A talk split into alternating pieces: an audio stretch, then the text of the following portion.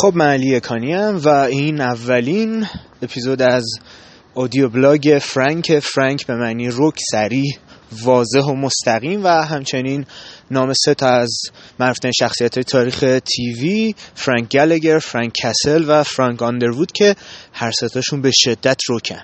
هوای تهران افتضاحه. امروز چندمه؟ الان بهتون میگم بیست و پنج آذر. هوا افتضاحه و من به شدت ناراحتم بابت اینکه الان از توی رستوران که نشسته بودم داشتم غذا میخوردم و اونجا یه آتیشی روشن کرده بودن و خیلی گرم و نرم بود، مجبور شدم بیام بیرون که هوا سرد و آلوده است. واقعا خیلی بده، ولی خب دوست داشتم که اینو پر کنم براتون.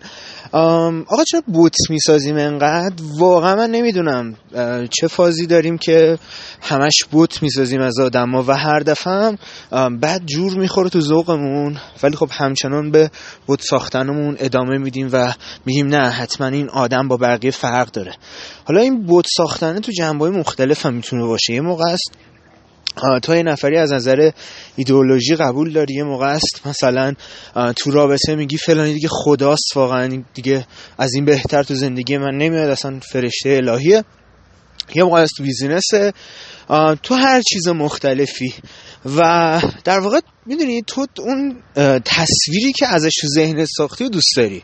بعد وقتی زیاد به اون آدم نزدیک میشی میبینی اون آدم با اون معیارای تو یکی نیست، نزدیک نیست، یهو بوته میشکنه و شروع میکنی طرفو دمونایز کردن و شیطان ازش ساختن که آقا این همش الکی بود و فلان بود و بیسار بود.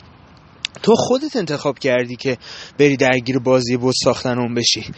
خیلی از مواقع خود اون آدما ادعایی ندارن نسبت به این قضیه، ولی ما یه کاری باهاشون میکنیم و بعدم خودمون همون بوتا رو میکوبیم زمین و خوردشون میکنیم و این بارها بارها تکرار میشه. برای خود من خیلی زیاد اتفاق افتاده و ولی کاری که کردم این بوده که هر بار سعی کنم کمتر کنم دردشو، با اینکه درک کنم با وجود این فکت که همه آدما خاکستری ان، یعنی آدمای خوبم بدیایی داره، آدمای بدم خوبیایی داره و اتفاقا نکته خطرناک قضیه اینه که آدمایی که خیلی خوب و پرفکت به نظر میرسن معمولا خیلی بک‌گراند وحشتناکی ممکنه پشت سرشون باشه، همونطور که شاید بزرگترین سایه رو خورشید داشته باشه که منبع نور به نظر میرسه.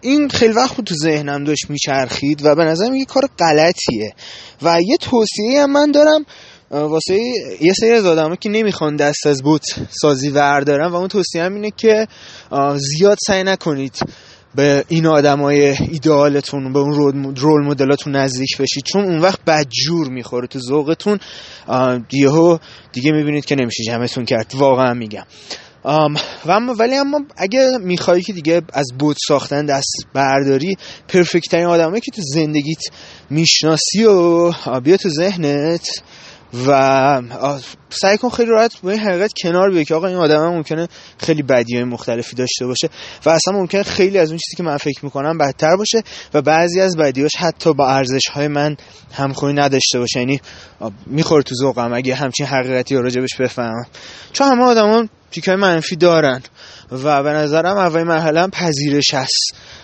بوت نسازیم، اگه میسازیم پای عواقبش وایسیم و عواقبش خیلی وقتا کوچیکش میتونه افسردگی باشه از ناامید شدنه. آدما رو تو ذهن خودمون خیلی نبریم بالا که بعد خودمون بندازیمشون ولی گردن خودمون بشکنه. فکر کنم این بس دیگه برای اولین اپیزود از پادکست پادکست که نیست، اودیو بلاگ فرانکین. اودیو بلاگ هم تازه یاد گرفتم، مهدی بیگ دلی به هم یاد داده. فرقش با پادکست اینه که ممکنه خیلی پیوسته نباشه، ممکنه کوتاه‌تر باشه، بلندتر باشه، ولی خب ذات فرانک اینه که رو راسته، اگه لحنش تنده هست دیگه. فعلا